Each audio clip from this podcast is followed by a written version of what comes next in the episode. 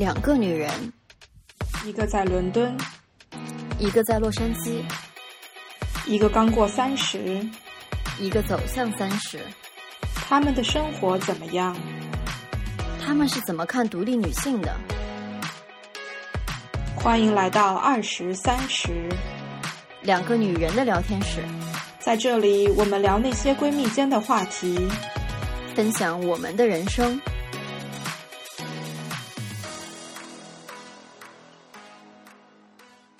大家好，我是梁爽。大家好，我是晨晨。欢迎收听新一期的二十三十。今天我们请到一位嘉宾来聊一个对我和梁爽来说非常陌生的话题，那就是追星。首先，先邀请嘉宾艾斯做一个自我介绍吧。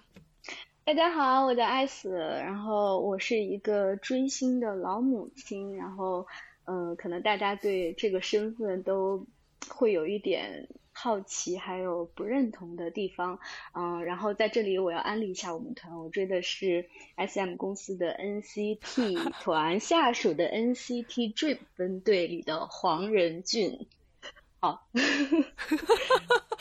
这个这个介绍也是蛮长的。对，追星人的本能就是要在任何地方见缝插针的安利自己的爱豆。哎呦我的妈呀！但是我跟梁爽真的是对这个世界一点都不了解。梁爽可能比我还过分一点，就他周围好像都没有什么追星的人。就在我周围有像艾斯，然后还有像另外一个朋友追的是日本的团，就非常认真。所以我就觉得很好奇，就我没有办法理解你们为什么要追星。然后包括有的时候会听你们聊天啊，看你们发的这种社交媒体上的内容，会有很多我觉得我看不懂，就是。就是有那种黑人问号脸，你知道吗？啊，这是什么意思？啊，这是在干嘛？啊，为什么会这个样子？所以这也是为什么最早我想说我们来录这样一期节目，一方面是满足一下我自己本人的好奇心，另外一方面也是想要趁机就是科普一些我觉得呃追星方面的知识。嗯，能理解能理解，正经人谁追星啊？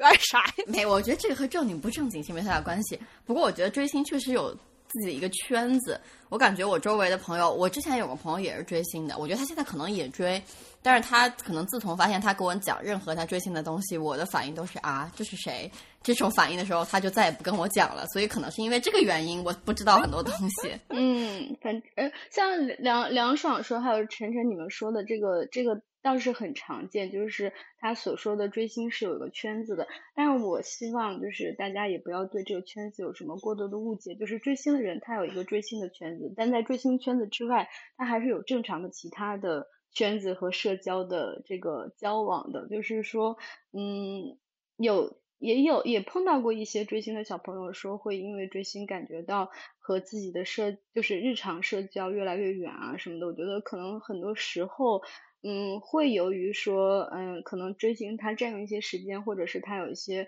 共同话题的时候，他可能更愿意跟追星的一群小伙伴聊，所以导致说现实生活中很多朋友会不理解他。但是我我觉得你们这一期节目就很好，希望还是能够，嗯，让。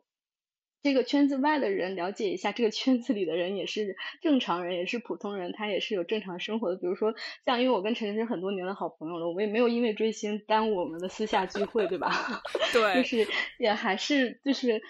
还是希望在这一点上，大家能对追星的这个团体里的人更有一点。理解和包容吧，我自己是这样觉得的，就是追星是我的几个朋友他们自己有的热衷的一个领域或者说一个话题，那他们没有办法跟我分享这个领域或者话题，是因为我对这个话题不感兴趣，但不代表说我们没有办法成为朋友，不代表说我们在其他的方面、其他的领域不会有共同话题或者是共同的爱好，所以就。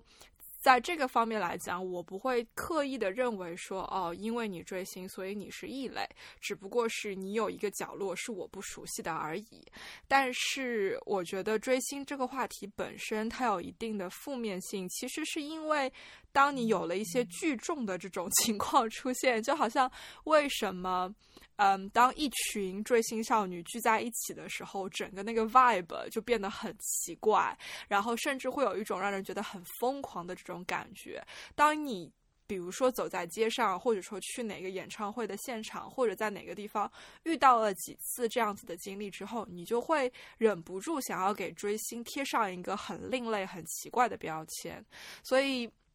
我不知道能不能通过今天这期节目把这个标签的这种另类化稍微去掉一点，让大家了解到说，OK，这是一种相对比较正常的行为。当然不排除，比如说国内有很多这种现象是那种过度的浪费，呃，像之前什么倒牛奶的事情啊之类的这种，这是一些不合理的、不可取的行为。但是它不代表追星这件事情本身不可取。我自己是这种感觉。啦，就我们从一些基本的开始聊好了。就我们先来科普一下，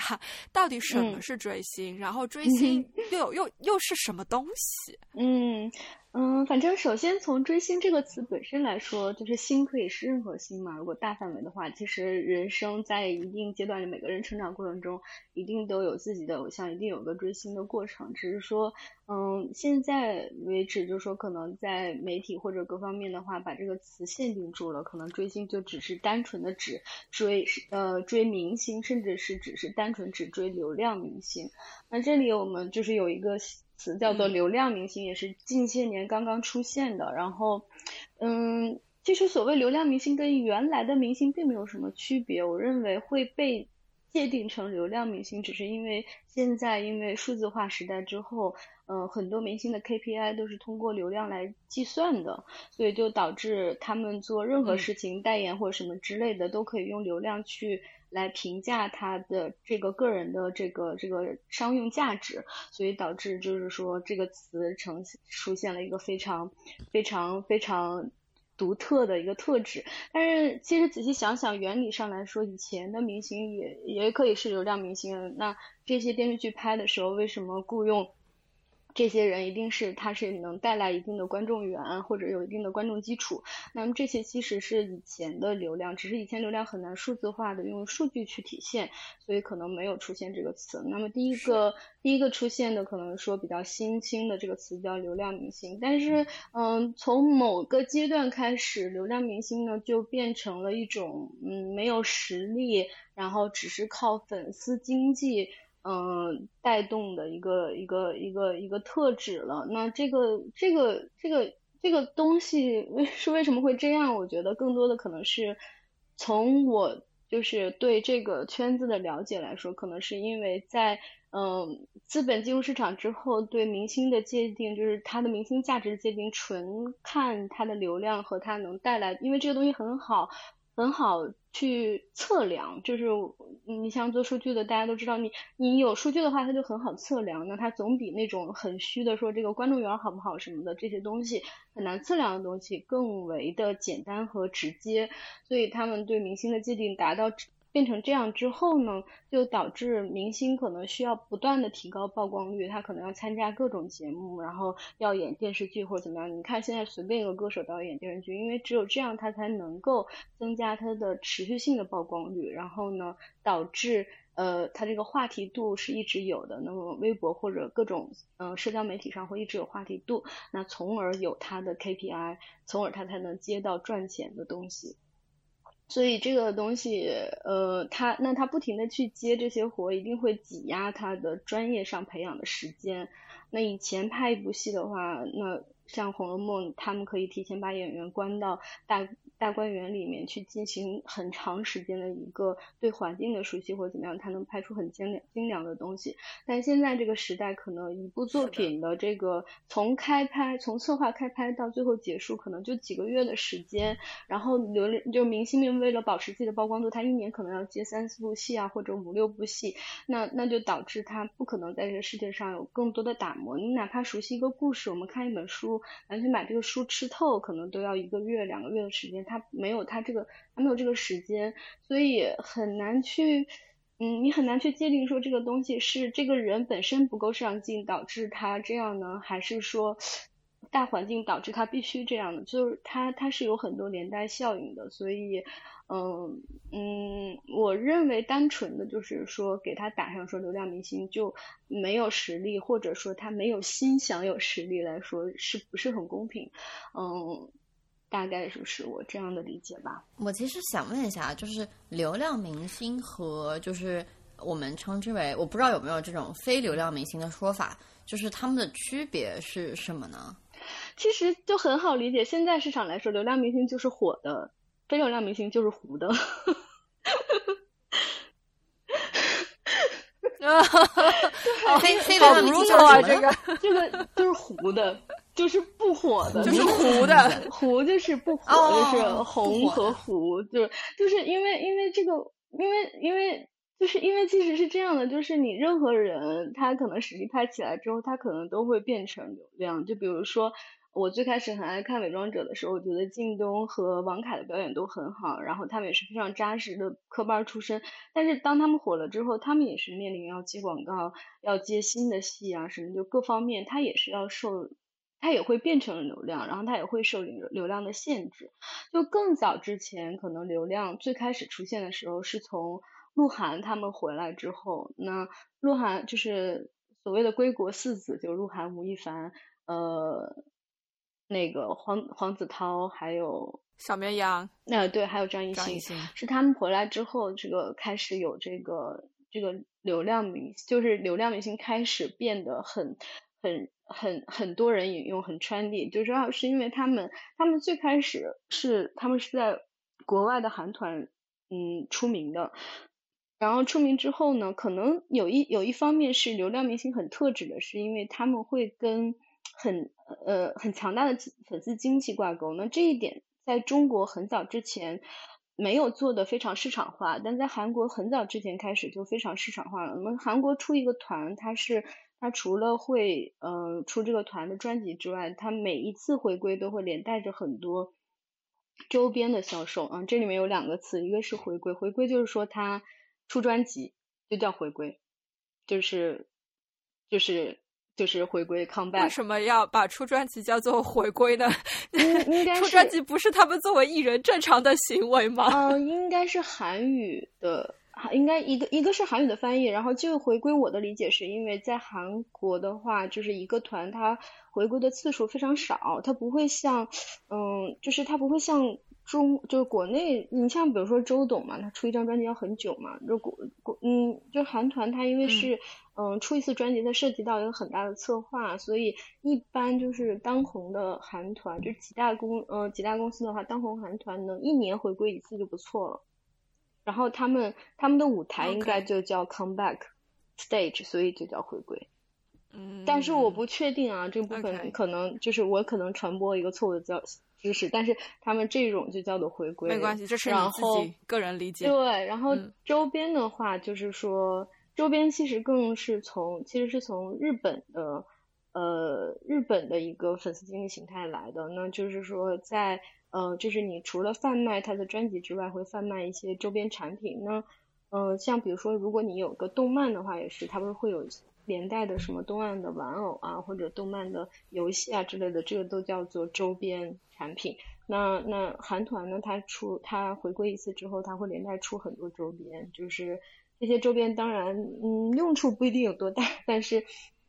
嗯，所谓的给。是给，就是为什么这个这个会有这个粉丝经济呢？就是你给你爱豆打钱的方式，就是通过买专辑和买周边。但是专辑的分成是最低的，在大部分团来说，专专辑的分成是最低的，因为公司出一张专辑，他要去买歌，他要去录音，他要去制作，他要拍 MV，这些成本他们是要从这个专辑的售卖的钱里拿回来的。所以专每一张专辑通常，呃，这个歌手的分成是最少的。嗯，有的时候可能一直盛传下咱们公司的分成方式，专辑分成应该是公司拿走百分之九十，然后艺人只拿百分之十。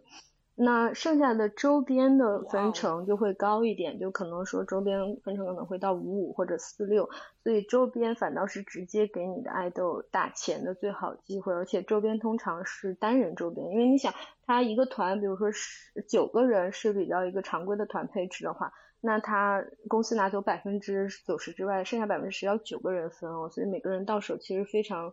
少的。然后那周边的话，因为它都是个人周边，所以就是你买多少，然后这个也作为公司可能去衡量一个艺人人气的一个 KPI。他通过卖个人周边，他就知道，所以粉丝们会给粉丝一种感觉，就是说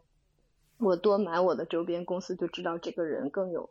价值，然后就是通过这种方式，我们叫粉丝通过这种方式给他们打钱，所以它有一个很丰富的这个这个这个这个产业链和这个市场模式，所以那个时候。就是这些人回到中国之后，基本上是带来了一个新的商业模式吧。然后就是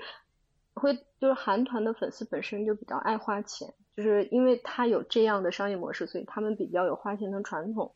呃，所以他的他的哥哥们即使回到了中国之后，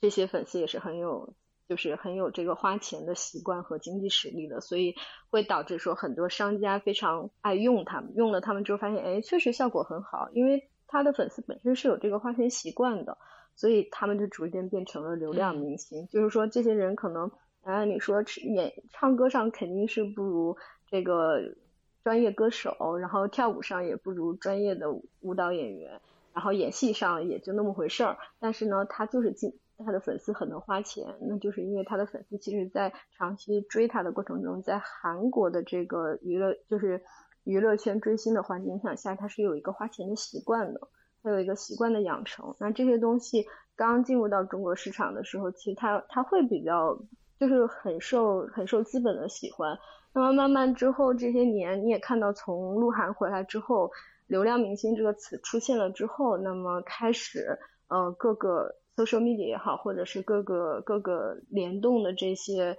A P P 呀，或者也好，或者是平台也好，都开始出现什么打榜、就是大明星榜啊什么的。微微博现在不是还有文娱榜什么的，它开始出现打榜这些东西。这些概念实际上就是我们常说追星你会常用的一个词，叫做做数据。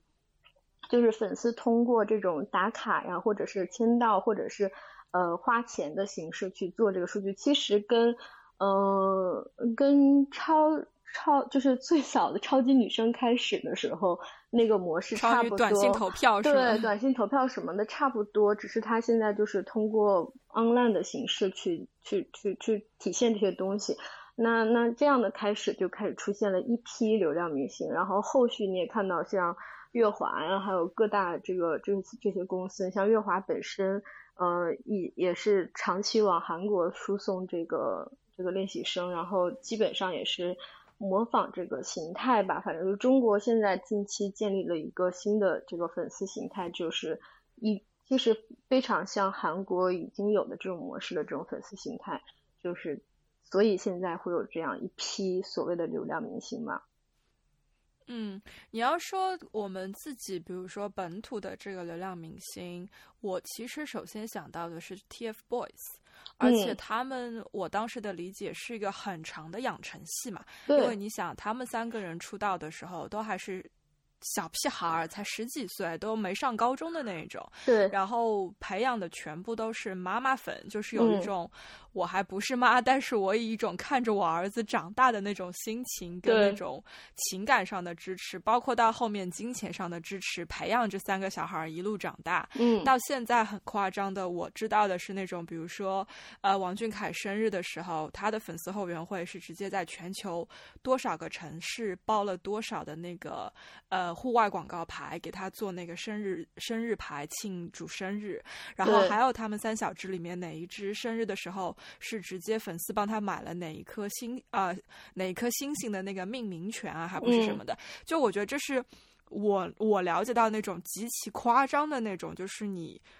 大手笔的这种花钱，而且其实是呃集体行为了嘛，他已经不是粉丝个人的行为。我不相信这是一个粉丝个人能够承担得起的。但就是我感觉的是，这些东西是呃非常大规模，而且是到了。Idol 本身就是流量明星本身是已经到了一个非常高的级别，因为他们的影响力已经很大了，嗯，而且他们养成了多少年的粉才能到这个程度，嗯，呃，可是更多的时候，我们其实我相信是有那种润物细无声型的粉丝，更多的个人行为，就包括说去打榜，去去那个打超话，嗯，然后会有组织性的会通知说，哎，请大家每一个人到微博上怎么怎么样，请大家到哪个。地方怎么怎么样？但是包括你自己花钱去买周边，你自己以自己的这种时间成本，呃，精神成本、金钱成本去投入，表示你的支持。然后到比如说你花钱去追你的那个偶像的这个行程，嗯呃，今天他在哪里，明天他在哪里，去接机什么的。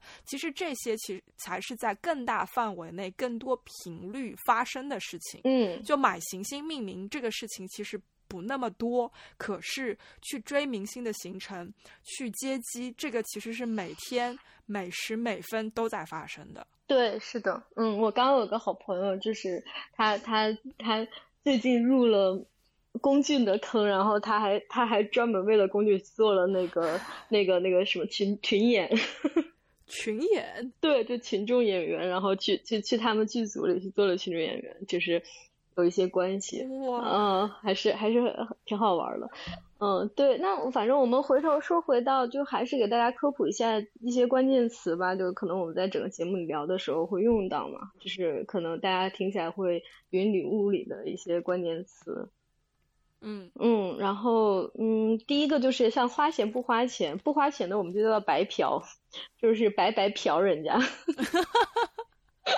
就是所谓对，就我们所谓的白嫖粉，就是一直只只那什么，但但但不花钱的。然后嗯，其他粉丝的类别，比如说妈妈粉、女友粉，这个也很好理解吧？就是你的身份是什么身份，嗯，这样的。然后嗯，还有什么词？刚才我们说了周边和回归，然后还有什么？比如说那个。队友队友鸡其实就是队友粉，然后但是现在就是很多人用用用鸡，大概就是说跟队友之间有有这个冲突的时候，就是他会他会用这个词来表示一下，或者然后嗯 CP 粉你们应该也懂吧？然后 CP 粉现在有个别名叫嗑药鸡，啊对 CP 粉和嗑药鸡之间的关系就是 CP 粉是特定喜欢某一个 CP 的，嗑药鸡就是谁家饭都吃一口，就是像小鸡啄米一样。什么叫是是？知道吧？东吃一口，西吃一口，对对，所以叫嗑药鸡。就是你你见过小鸡吃米吧？就是咚咚咚咚咚一圈它都叼，好生动形象。所以就叫就是就叫嗑药嗑就是嗑药鸡，就是百家饭都吃的那种。然后还有什么其他的？好像也也也差不多吧。我能想到的也嗯，像什么打头的话，你们知道是什么意思吗？不知道。打头打榜和投票。哦，嗯，就是数据的一种，就是打打投，就是打榜和投票，然后呃，各个所谓的大吧吧主这些东西，就是即使现在粉已经就是百度贴吧已经是昨日黄花了，但是就是呃，我们我们现在每个团每个每个粉丝团体最大的头还是某某吧某某吧，你知道吗？就是黄，比如说黄仁俊百度吧。这样的，所以就是还是这种，然后嗯，对，然后他会我们所谓什么大巴哪个大巴干嘛了，就是像刚刚晨晨说的这些，就是买买小行星什么的，这个都叫应援。然后我们有个东西叫做集资，就是生日的时候可能会给你的爱豆进行生日集资。然后这个东西的来源是哪儿呢？是在韩国的韩团，实际上他们在过生日的时候呢，是可以。呃，有一些以前的话，有一些段是可以收呃粉丝的礼物的，就在过生日的时候，所以粉丝们就会集资很多钱，然后去买一些嗯他们觉得适合他们爱豆的呃这种大部分都是奢侈品牌的衣服啊什么的，或者包包啊鞋啊什么的送给他的爱豆，然后来表示自己对他生日的庆祝。我们团 NCT 是绝对不准收，他不收任何礼物，因为，呃，哦，这里有个词叫做私生，私生就是私生粉，你们这个应该出圈了吧？大家应该看社会新闻应该都有看到过，就是因为我们团的私生比较厉害，所以就是，嗯，公司就不准收任何礼物什么的。哦，这个主要也是因为前辈的关系，就是有一有一有一类粉丝叫安 T 粉，就是。完全是反对这个人的粉丝，黑粉嘛，所谓就是国内的叫做黑粉。那为什么还可以叫做粉丝呢？就是他，我，但他很关注你，就是像我们经常开玩笑一句话，就叫“黑到深处自然粉”，因为因为一个就是因为你过度关注一个人，因为我们粉丝其实上每天就是顶多就是啊物料的话，就是他们出的任何视频呐也好，音频也好的这些这些。资源吧，就是比如说他们出一个小节目，这个东西我们就叫做物料。就是我们也就是看看物料，听听歌，关注一下他的动态。但是黑粉可能 follow 他们的比我们 follow 的还要紧密，所以我们就经常说黑到深处自然粉。因为因为你如果如此关注一个人，你就不知道你是恨他还是爱他，也许就是恨里永远夹杂着爱吧。对，爱和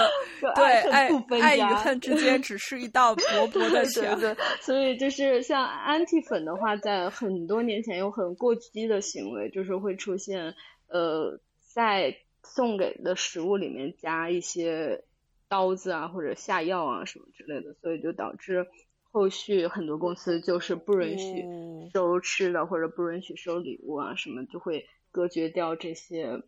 嗯，比较有可能出现危险的东西啊或者什么的。然后，但是有一些团都还是可以收的，就是之前我就很羡慕看他们，呃，那个。红贝贝就是 Red Red Velvet 那个团也是 SM 公司的，然后他们的女团成员过生日的时候，粉丝会送好多很漂亮的啊，就那个那些奢侈品包包啊什么的，就当时觉得哎呀，还是还是挺羡慕的，因为像呃像我们团如果不能收东西的话，其实粉丝有时候集资我都有点。觉得有点浪费，因为最后也花不到他的手里。你去包一块大屏来说，其实要很多钱，然后又要动用到很多资源。但是他能不能看到，就是另外一个故事，还不如直接买周边来的更更直接一点。然后，但是像晨晨说的这些应援什么，其实还蛮普遍的。就是在韩国的话，韩国有个职业叫做站姐，就是。现在中国也有站姐，就是说什什么是站姐呢？就是经常去跟他的行程，然后拍他的图，回头在这个在这个在公共的这些 social media 这些平台上发这些图，然后就会有很多人喜欢这个人的人就去 follow 他的这这 Twitter 也好，或者是呃国内微博也好，然后他就叫做站姐，就相当于一种呃会拍图发图的大粉丝，然后会。嗯，像这这些站姐，韩国站姐有的时候也会出很多周边，就是比如说把她拍的照片做成，呃，做成相相册集啊，或者是做成其他的，呃，有一种东西叫做手幅，就是手里拿着的，你看演唱会时候可以举起来的那种手幅，嗯，然后这些东西他拿去卖什么的，嗯，所以就是，嗯，这个就是站姐，然后站姐通常在，因为她平时会。嗯，通过卖周边赚一些钱嘛，然后但是在粉丝圈里呢，大家会认为你即使赚了钱，你还是要在我给你赚这钱是为了让你再花回到这个爱豆身上，所以他们就会在生日的时候包一些大屏什么的来做一下这些应援啊，以显示说我虽然赚了钱，但我还是花到这个爱豆身上。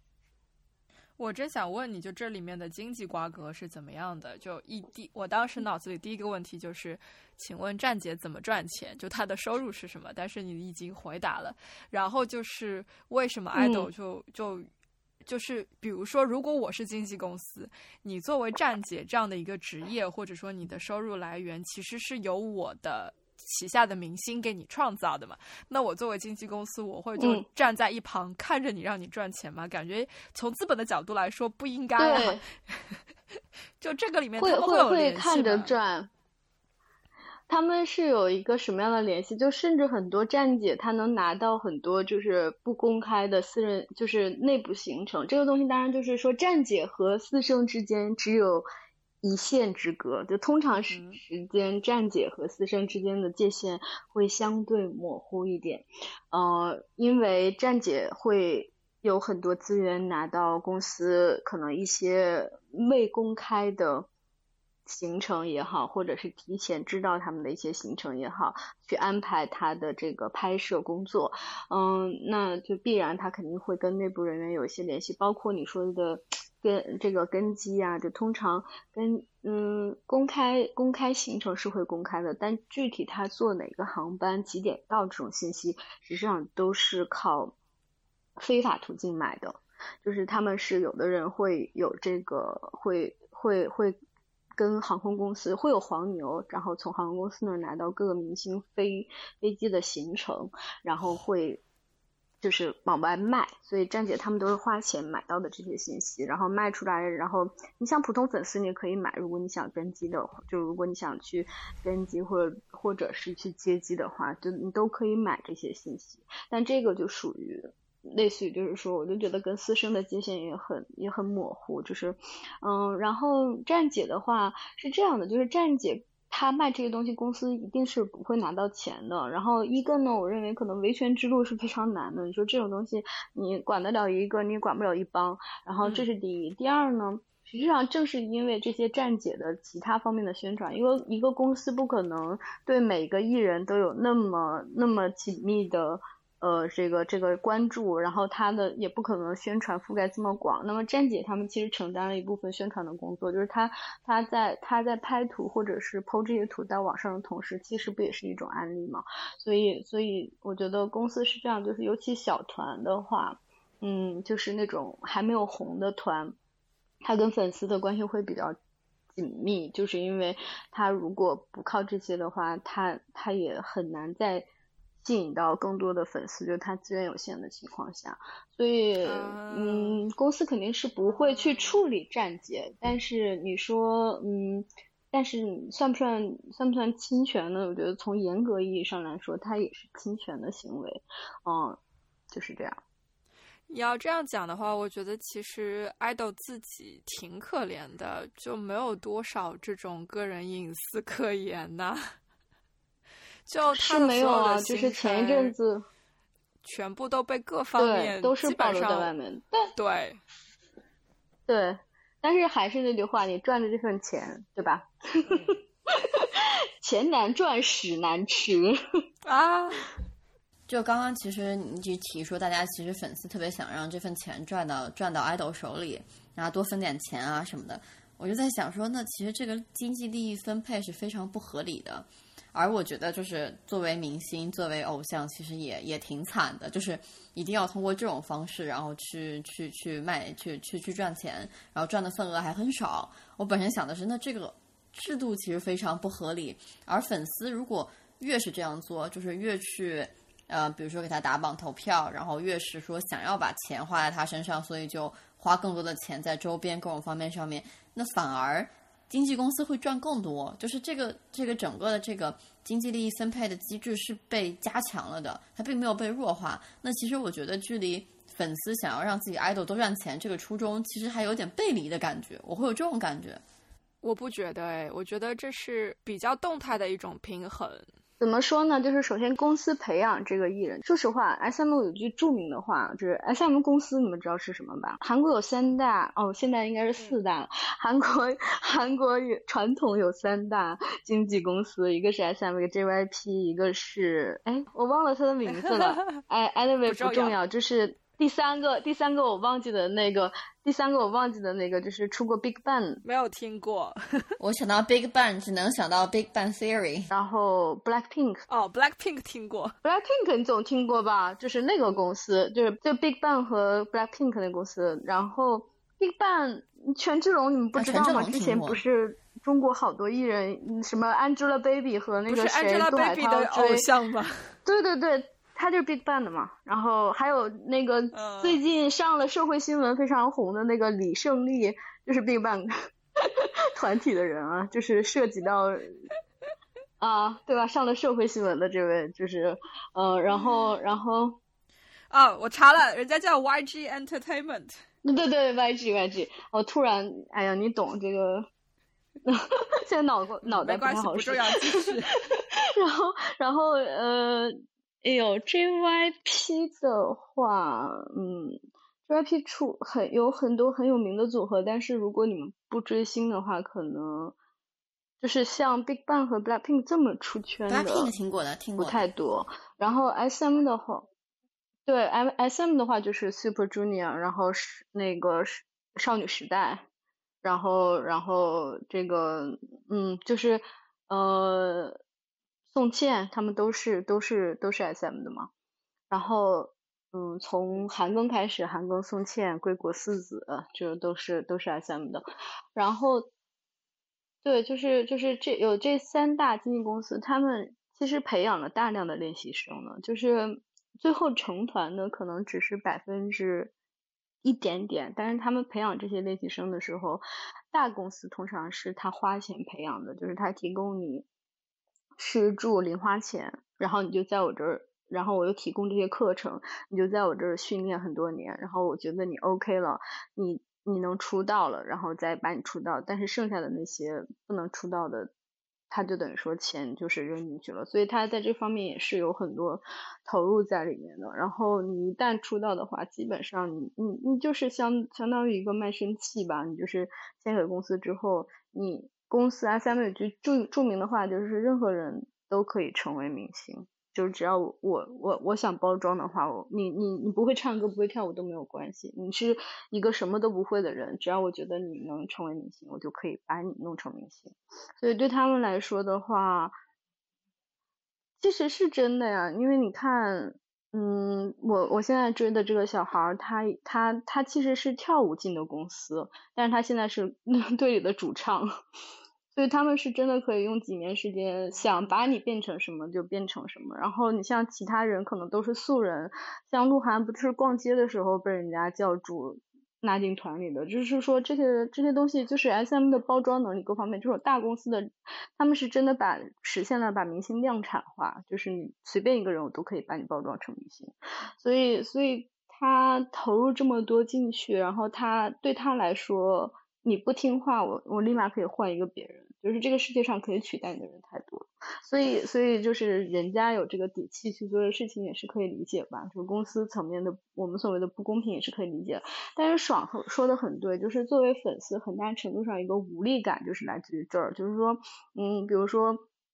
像我我儿子就是黄仁俊的话，他在团里实际上。他最开始是呃属于说是在中国的人气属于我们叫做 top 级别的，就是嗯有有两个词，一个叫 top，一个叫 back，然后就是这个非常好理解的，就是你的人气高还低，他属于就是比较就比较高的，然后再加上他嗯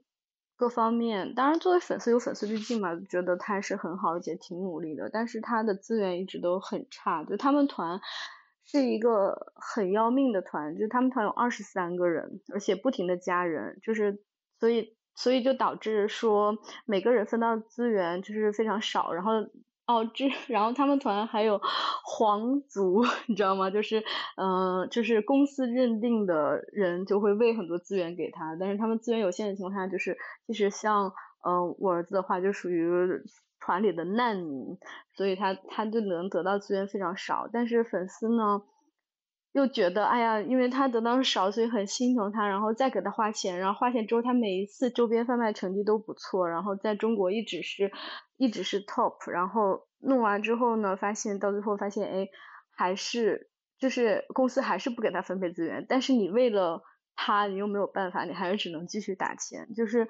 确实说，很多时候粉丝会有一种无力感，就是会在这个过程中觉得没办法跟公司抗衡。但是你同样的道理，你只有把它攻到一个高度，就是出圈了也好，或者怎么了也好，他才有可能脱离经纪公司，他才有可能跟经纪公司解约回国。那这也是就是说，可能粉丝很用力去做数据的一个原因，就是他才有可能。嗯，摆脱这个经纪公司的束缚，这为什么？嗯，归国四子也好，宋茜也好，他们后面都成立自己的工作室，然后跟公司解约什么的嘛，然后就是脱离公司嘛。因为你在公司里的话，因为在韩国，明星就是个职业，艺人就是个职业，他赚的也没有。怎么样？就是你像练习生什么的，为了就是有甚至说已经出道了的小团的人，就是他可能经济收入不够高的情况下，他们还要出去上什么咖啡馆打工什么的。就他是不是一个很平常的职业？嗯，就是不会嗯。现在不知道内娱整顿之后会怎么样，但是内娱确实因为人就是因为粉丝群体大，然后人口多，确实在花钱上来说或者赚钱上来说要。容易很多，体量也大很多。我觉得现在怎么讲，就内娱还没有到那个程度，就是比如说把明星、把这个艺人当做一个职业嘛。然后香港不是最近也是有很多这种公号在写，就是 TVB 的演员其实也都是每个月领死工资，然后现在 TVB 也养不下去啊，他们也在做什么保洁啊，或者是保全啊之类的这种各种各样别的职业，就他们也真的是把演戏只是当做一种职业在对待，但是内娱就完全不是，就是。感觉是另外一种玩法，完完全全游戏规则都不一样。对你像内娱有什么助理呀，什么就经纪人助理啊，然后再加上这个，就经常要保镖 要一大堆啊什么的这种，就是感觉好像把这个整个明星固定在一个特定的群体里，然后好像就是。哎，很多时候会让你感觉好像高人一等，怎么样？嗯，但是在其他地方的话，我感觉基本上不会这样，就大家就正常生活呗。你不觉得咱们英国不也是吗？那演员不也坐地铁吗？就是就是，嗯，是的，你逛个街能够遇到演员的概率可高了。不就不也是就是挺挺正常的吗？所以这个这个就是还是。氛围问题吧，就是产业和产业之间还是不太一样，每个市场上。嗯，那说回追星啊，就是你自己个人为什么会追星？当初怎么入的这个坑？入这个坑呢，就是。全怪我师妹，就是因为我 因为我师妹是个老追星人了，就是是那种就是像我说的那种家族家族范，就是从一代团开始追起来，而且她是那种就是非常跑线下的，就像爽说的那种，就是会天天往韩国跑的那种，可能一有一有周末啊假期就会往韩国跑，她就是看看线下看看舞台啊什么的这些，然后嗯。然后他等于说是他先入了 NCT 的坑，然后呢，他喜欢另外一个人。就给我另外一个师妹安利了，然后安利的时候呢，就等于说他喜欢 A，安利给我师妹的时候，我师妹看上了 B，然后我师妹看上 B 之后又安利给我的时候，我就又看上了 C，就是我们到最后追的是三个不同人，但是殊途同归，都都被绑死在这一个团里。然后，但是我另外一个师妹也是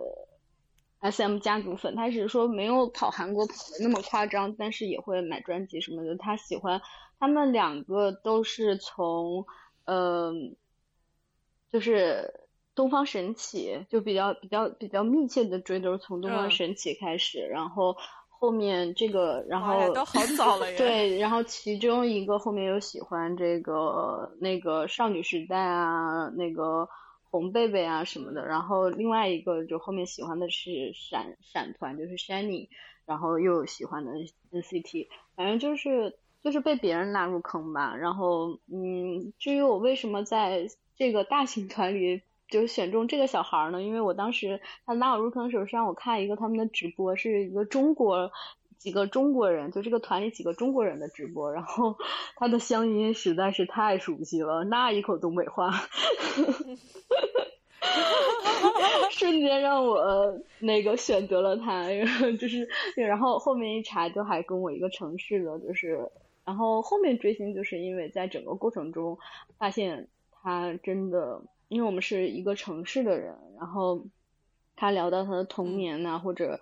喜欢吃的食物也好啊，或者成长经历也好，就是跟我是在很多方面非常像的地方，所以导致我就对他很有亲切感，然后就感觉他看他好像在看自己的孩子一样，或者在看世界上。是令我一样的那种感觉，所以嗯，就慢慢一直在追他。然后追星这个东西呢，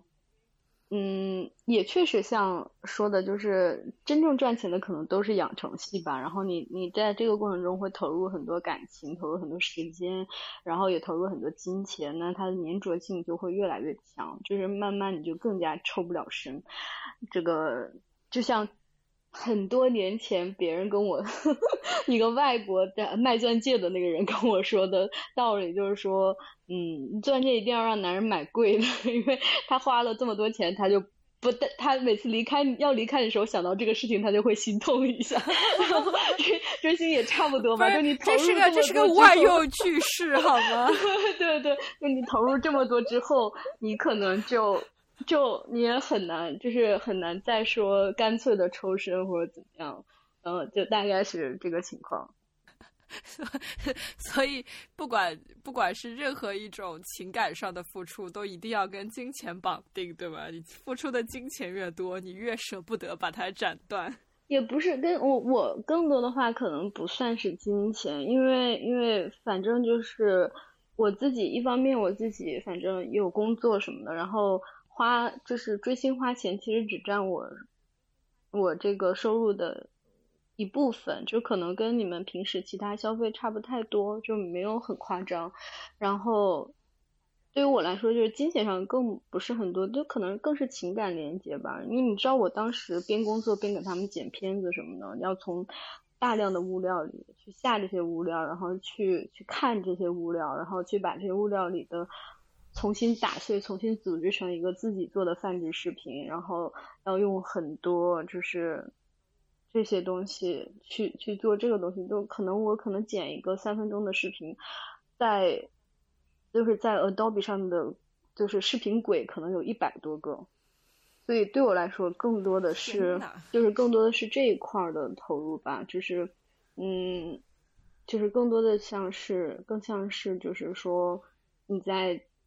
精力和时间上的这种投入，就是。所谓的用爱发电，就就就是这些方面走过之后，你可能更难以难以割舍吧。嗯，哎，你刚刚说就时间精力上，我感觉投入蛮多东西的。那呃，相当于就是当你追星的时候，那呃，你你对于其他爱好是不是就会放弃一些？或者说，这个追星是不是占你的，比如说除了工作之外的生活的比重，大概占到多少呀？就是这个东西，就是听，就是看你自己。这个东西就没有定论，就是你可以浅浅的追一下，你也可以很深度的追。这个主要就看它带给你的愉悦程度有有多大。嗯，我有一段时间是就是追的很疯，但是好像晨晨，你觉得我有很？很远离大家，好像也没有吧？没有，其实主要是因为你本身是那种挺宅的个性，然后对对对，就不会有失联。比如说找你给你发消息、打电话没反应，而且因为你是远距离追星嘛，就你更多时候都是在电脑屏幕前面，反而其实你挺好联系的，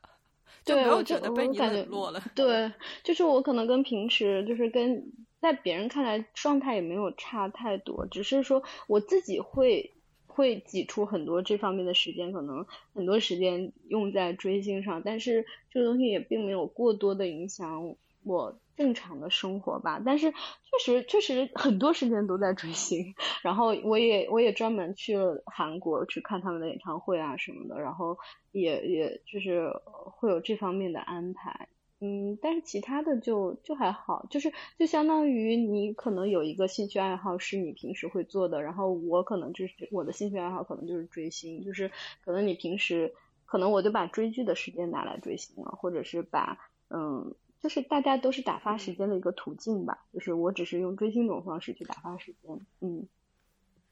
而且艾斯没有到那种说，因为为了追星，所以把什么朋友的活动推掉啊，哦，我不来见你啊，或者怎么样，就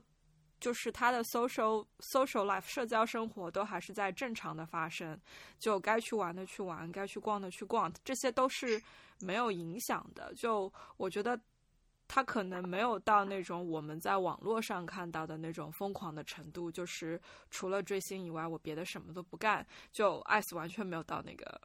疯狂。因为因为追星来说，追星来说也没有说很少有个体说他在追星的过程中只是单纯的自己看无聊或者怎么样，他肯定就像梁梁爽之前提到，他可能有一个圈子，就他也在发生很多社交活动之类的。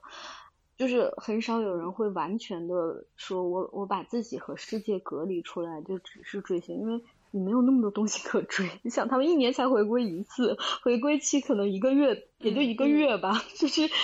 你你翻来覆去这些东西翻来覆去看，也也就有一个月的东西给你看，然后剩下的时间就都没有了。就是所以这个这个就也不会那么夸张，就是你你会去连带着看一些他以前的东西，但是也不会占用太多的时间。然后我我我的理解就是说，大部分人追星强度或者什么怎么样都好，其实就是一个兴趣爱好，它就是一个嗯打发时间的一种方式。就是每个人有不同的打发时间，比如说嗯，有的人喜欢玩游戏，有的人可能就喜欢追星，有的人喜欢看电视剧啊什么的，就是只是说你你你做什么去打发这个时间而已。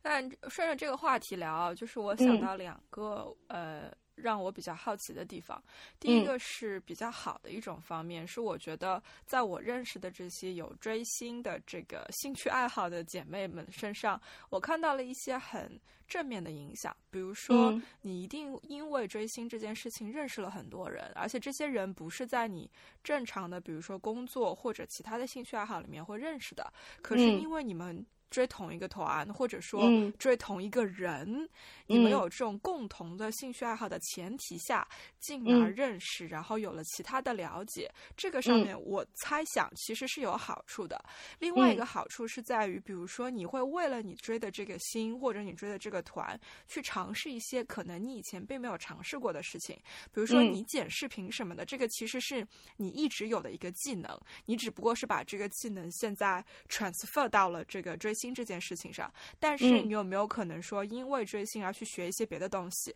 我知道的另外一个女孩子，因为追星，她开始去想要呃尝试去学习街舞，然后比如说他们几个嗯，他们粉丝会就组织了活动，让全球各个粉丝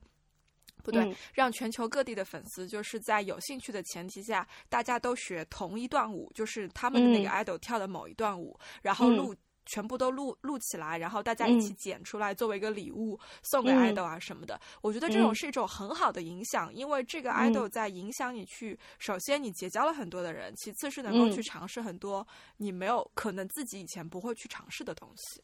嗯，首先第一个就是说，在结交层面上来说，就是说。嗯，粉丝群体很大，里面各什么样的人都有。就说实话，我发现他跟正常友友情交际是一样的，就是我们认识了很多粉丝，在这过程中认识了很多新的人，到最后会成为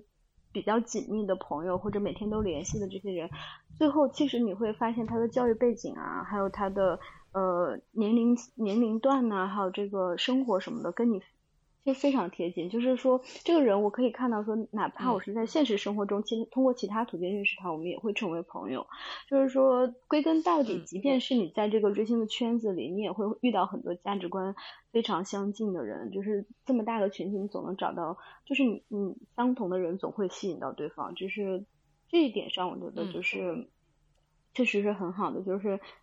我很多追星认识的朋友，到最后聊的也都不是追星的事儿了，我们就可能什么都聊，就是，嗯，就不只是局限于说，就是你你在这里面结交的朋友就是朋友了，就是就是跟现实生活中的朋友很像，只是说认识的途径可能跟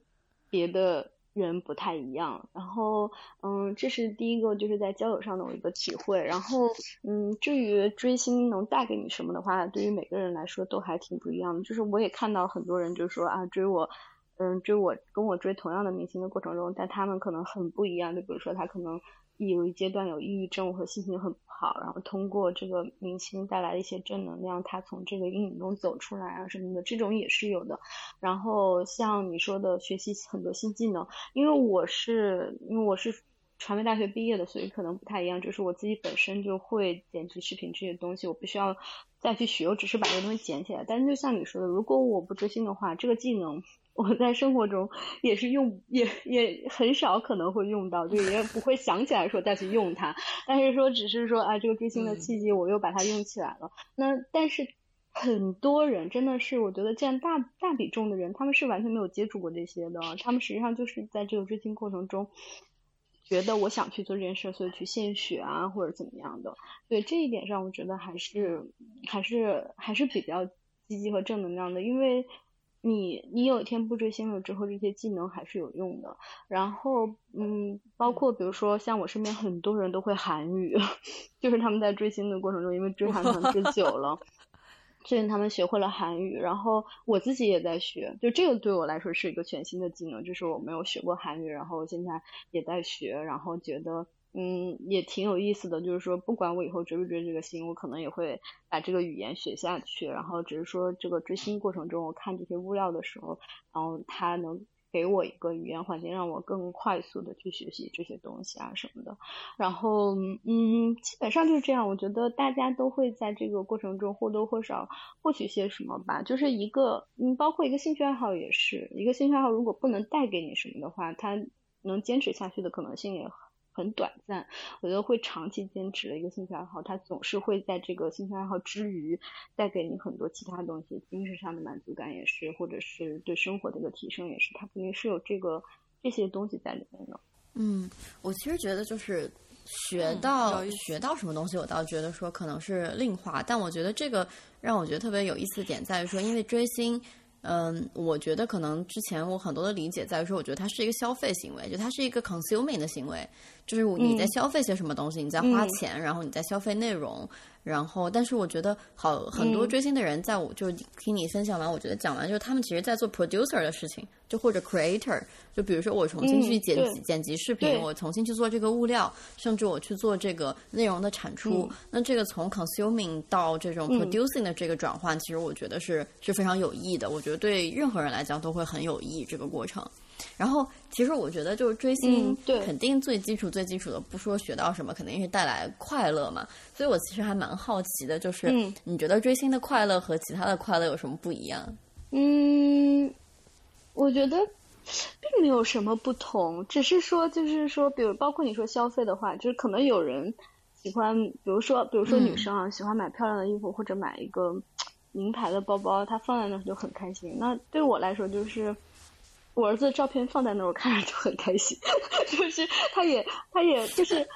他也没没什么不同。就是说，可能因为像我这种级别的粉丝，他就可能不是不大有太大的不同。但是可能对于私生粉来说，他就是另外一个层面上的会不一样。就比如说，他会，嗯，他可能通过就是一些特殊途径跟这个，就像我们说的私联，就是私下联系，或者是什么，他通过这些途径，他跟这个。他感觉他跟这一个，嗯，这个明星有过更亲密的接触，可能有些人心理上会觉得高于你们这些普通粉丝，嗯，他会得到一个心理上的满足感啊，或者说是，嗯，有些时候可能会，比如说，嗯，像。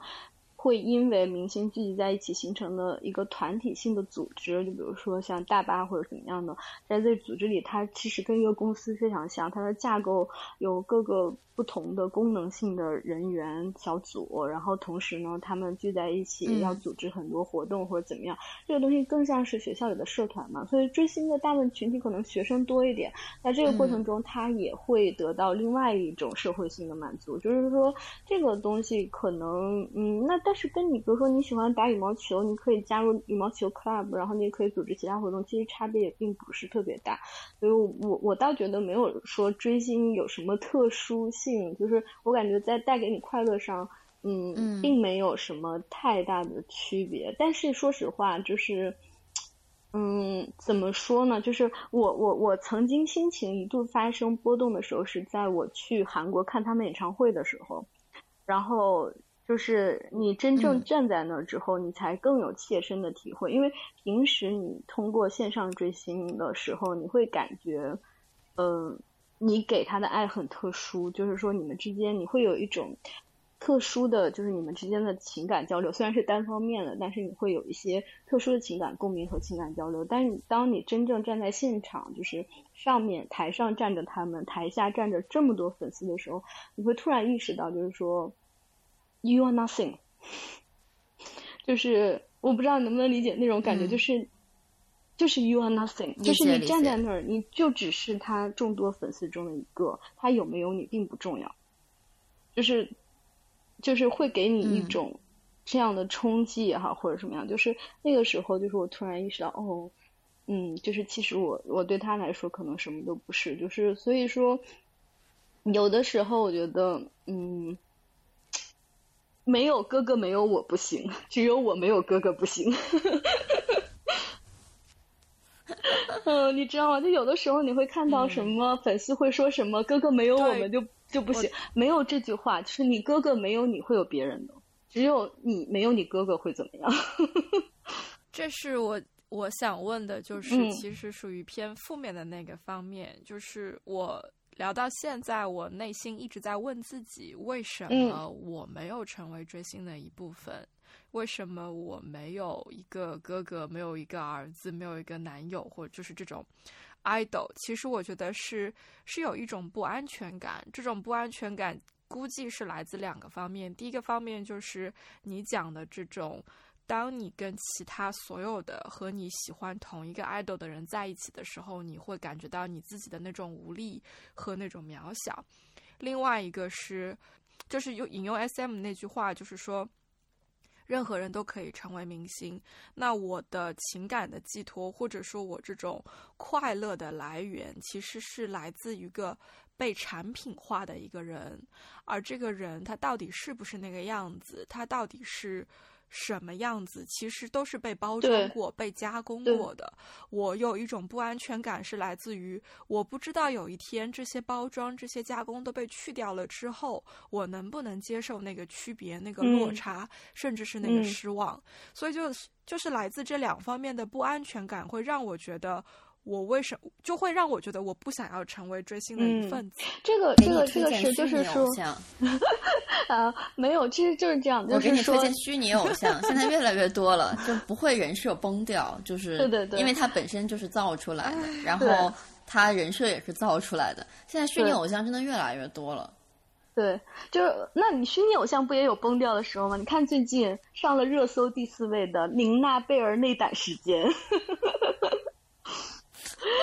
哎呦喂！的吗？你看迪士尼的二次元的 都都要涉及到这个，是不是？迪士尼都能崩，你你这个就很难讲。我跟你说，进入饭圈都一样，就是就是你你你一旦这个东西形成一个经济体，形成那什么都一样。就是怎么说呢？在像晨晨你你说的，我完全能理解，因为很多人就在讨论说明星到底卖的是什么，最后结论可能明星卖的就是个人设。就是你你就是很多时候，就你看，尤其像韩韩团的这些明星，他卖的其实简单来说就是个人设。那这个人设你能不能接受？就是所以说这个东西就是跟你自己的内心定位也差不多。就是很多年前我看过一个纪录片，然后呢，他讲的就是那个人他是追那个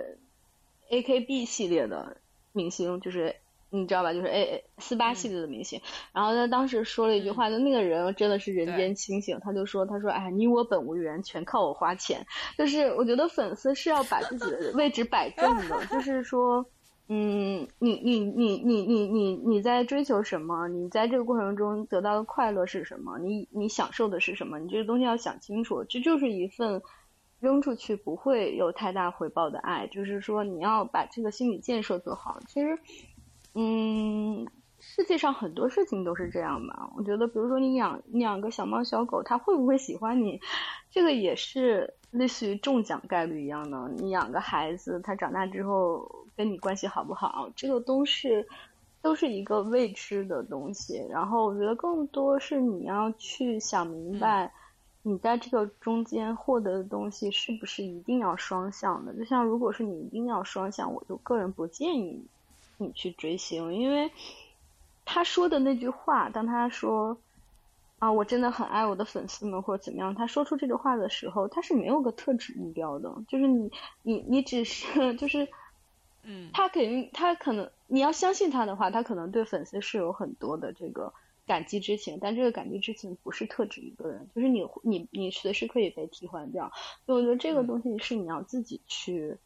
做好心理预设，做好想法的，就是对于我来说，我不在乎，就是我我我就是，包括嗯，很多很多粉丝是不能接受，比如说爱豆谈恋爱，我也不在乎，因为我作为妈粉的心态，就是作为妈妈的心态就是这样，就是这个孩子养成什么样不重要，就是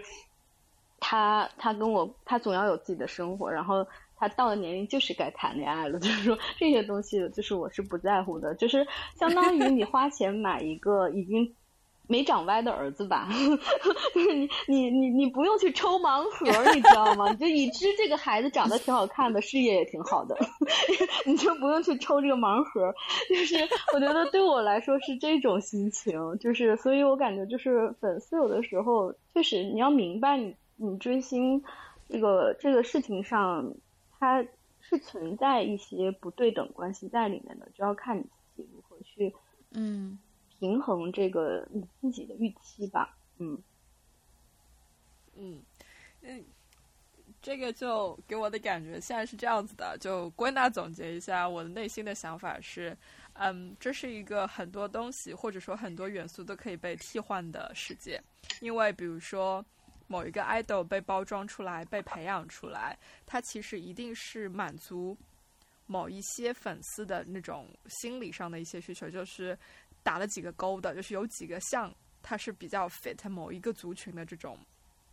expectation。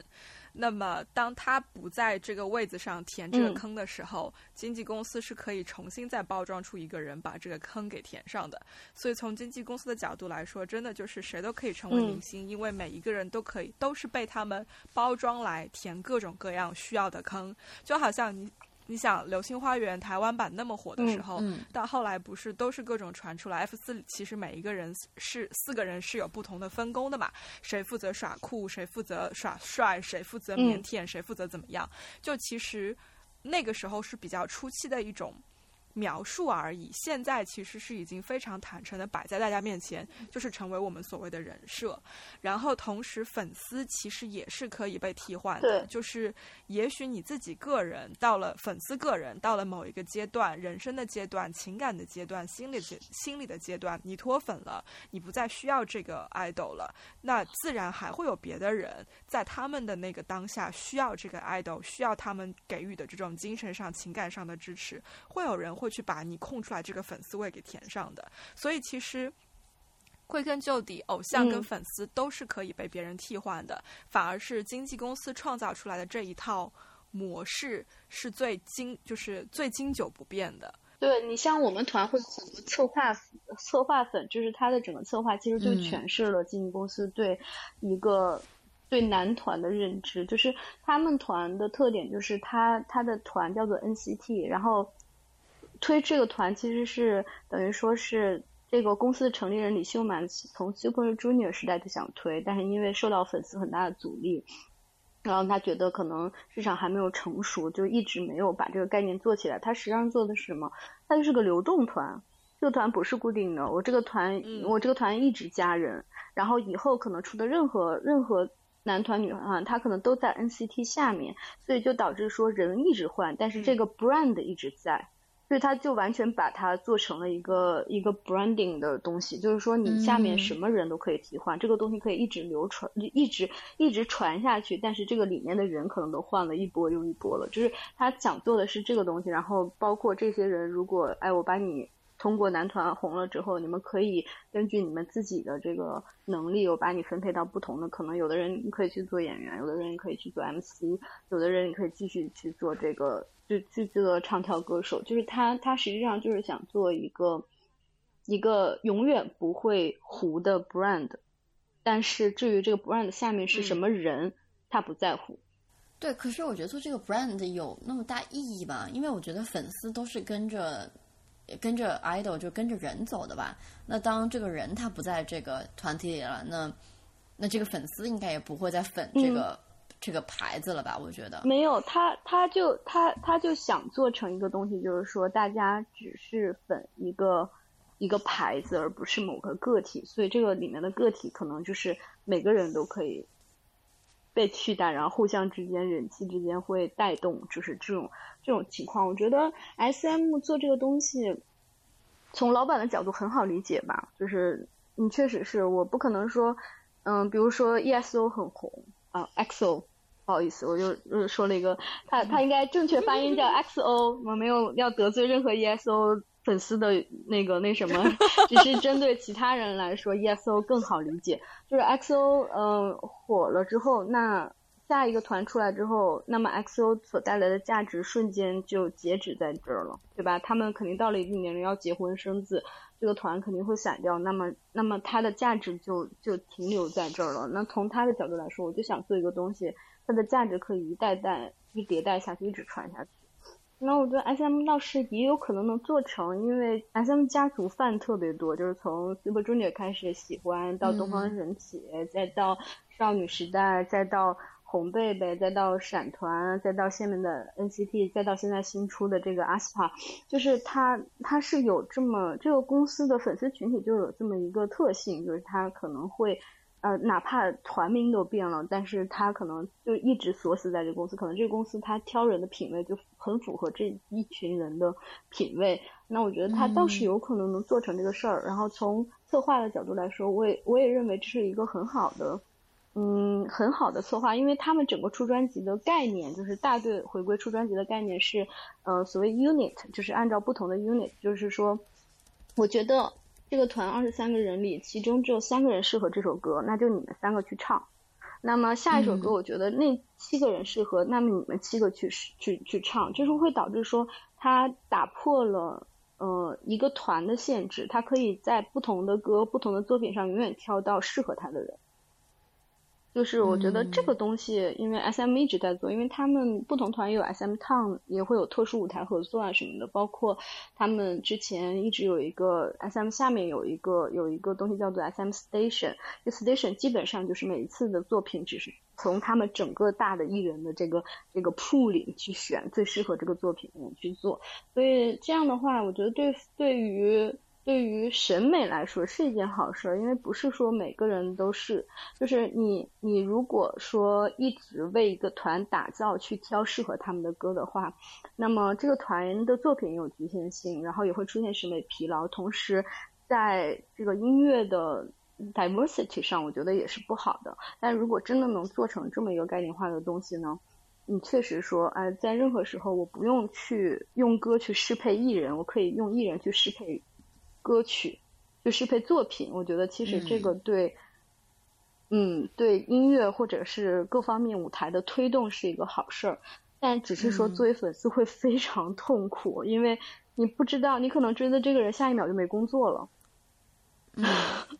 就是这个人可能下一秒他就消失了，就所以对于粉丝来说是非常痛苦。所以他前面从 Super Junior 一直想推这个概念，一直没有推成。到 NCT 的时候，他终于推这个概念之后，NCT 的粉丝也是骂的很惨，就是也是一直在骂。因为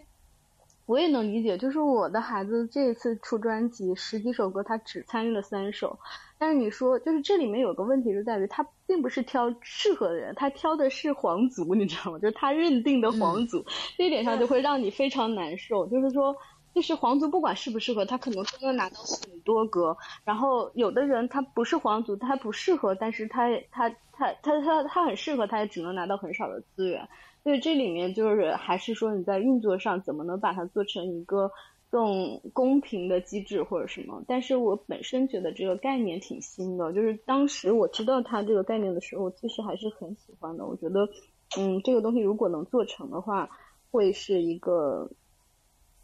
我们华我们我们 NCT 叫做华华嘛，因为一直吵说是划时代的 一个男团。然后，嗯，我觉得就是如果是真的能做成，确实是一个跨时代的这么一个进步，就是在嗯。这个所谓唱跳团体的这个组合上，会是一个新的格局吧？嗯，这个让我想到的是是这样子的，就是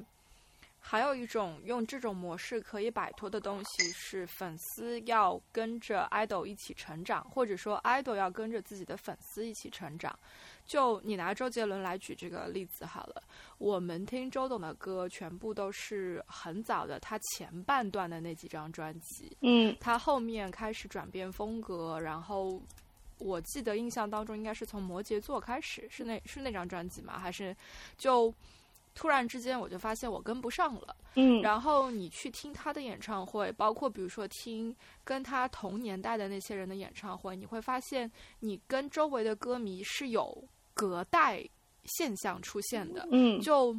他的某一些歌在现场演唱的时候，你能够唱，但是你旁边的人可能唱不来，他们会觉得我没有听过。但然后换了几首歌你不熟的时候，你旁边的人唱的很起劲，因为那个是跟着他们长大的那一种，嗯。所以就是任何一个成长型的 idol，成长型的这种艺人，一定会面临就是他的追随者，他的粉丝有一个。隔代的问题有 generation 的问题，嗯，可是如果 S M 的这种尝试是成功的，它其实是在去掉这种 idol 的个人品牌，对，它在巩固的是公司成立的这个品牌，就是团体的品牌。对，如果你去回想 H O T 最早的时候出现的时候，包括东方神起啊什么的那些，其实每一个团员的个人品牌都更强。嗯，就那些团体留下来的那几个人，现在你依然想到的，就是你现在提到那些。团体的名字，你想到的依然是那几个人，所以经纪公司固然的一定会想要把这个东西去个人化，这样子的话，那个团体的品牌才是对公司来讲最有价值的东西。其实是一个 IP 的转换的一个过程，一个过渡的过程。嗯，然后这个里面一定是，呃，idol 自己是受损的那一方，因为你的个人形象和。就是你的个人形象本身是你的价值所在，可是公司再要再想要把它弱化，这样来巩固公司的团体品牌的形象，所以你一定会被牺牲掉。我觉得现在是在一个过渡期，所以就会有很多的矛盾，会有很多的不开心。可是从经纪公司的角度来讲，它有一个这是一个很聪明的做法，而且另外一个好的地方就变成了，当你巩固了你的。团体的品牌之后，你的粉丝其实是源源不断的，因为可能你在吸引的永远是，假如啊，十三岁到十八岁，十三岁到二十岁这样的一个年龄段，因为你的那个，你的那个团体的品牌，它的定位就在那个地方，就好像你说的那个 S N G 四十八，不管哪一个四十八，其实。他们那个集团这些品牌，他那些团员也不是固定的呀，然后每年都是要自己在团内部打榜，然后占番位啊，其实就已经是流动了的嘛。嗯，然后这也是为什么就是 S N G 他自己的那个是叫 S N G 嘛，就是日本的这些女团，她的那个女团的品牌更有价值，大家是挤破头想要进入女团，成为团员之一，才可以打开自己未来的很多的这种发展，而不是说。经纪公司在想要办法，在一个 idol 被养成了之后，要留住他，不让这个团体解散，所以这是天平两端的筹码的重量就是完全换掉了，嗯，玩法就不一样了。对，这个这个这个 S M 公司的这个总就是成立人，呃也叫总策划李李秀满是一个，是一个在策划上的鬼才。你就我我在某些时候会觉得他就是。K-pop 界的乔布斯，就是说他他有他一直这么多年一直在引领，嗯，引领审美也好，或者各方面也好，然后就是会做很多前沿的东西出来。然后我我认为他这个策划就是从 branding 的角度来说是一个非常聪明的做法。嗯，能不能做成是另外一个故事，因为因为。像你说的，粉丝喜欢爱豆，他喜欢的就是这个个人。那他买不买这个账，我们另说。但是他想做成的这个东西本身来说，就像陈晨说的，他一旦做成的话，其实能带给经纪公司一个巨大的利益，就是一个可延续下去的一个巨大的利益。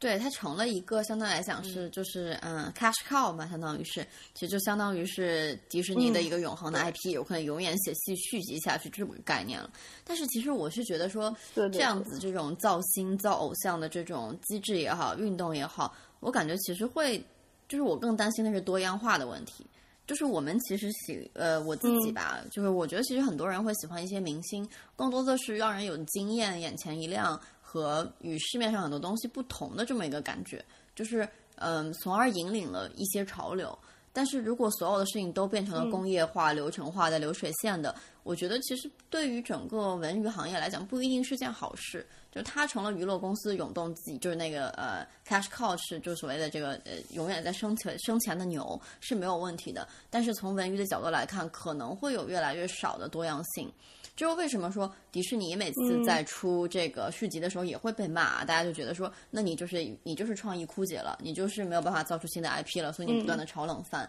那我觉得，就是如果说整个的文娱都朝着工业化的这个方向走，其实我挺担心大家的精神丰富程度的。让我觉得，就是呃，如果所有人都被说我被审美的统一化去喜欢的同一个类型的东西，然后或者说我在某个年龄段只能接触到这样子的东西的话。嗯，我感觉可能也挺背离说文化娱乐这个行业本身所要带给人的东西吧。但是我我我其实觉得审美就是一个很容易被，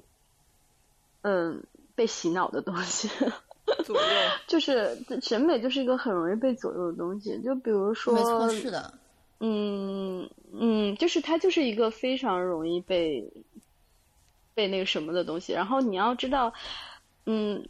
所谓的很多东西是大众传媒，就是大众 传媒是要适配大众的，就是说我们的嗯怎么说呢？就是说很这个世界上还是有很多人是没有独立思考能力的。然后站在我的角度，我是觉得，嗯，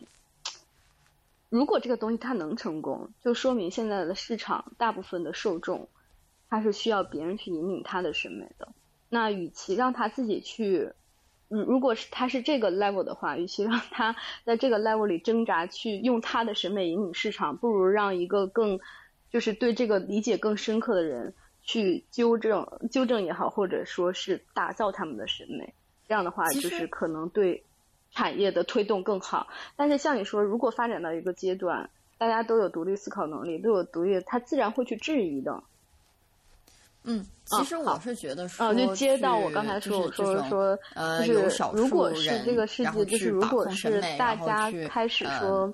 嗯，就是有独立思考能力，他自然会去质疑他。那质疑之后，这个东西就玩不转了，在市场玩不转，那么市场格局就会再次被打乱。就是我我我我我是觉得这个东西可能，嗯，就这是我的观点了。就是我是觉得，嗯，在这个市场上，大部分的受众都没有。一定的去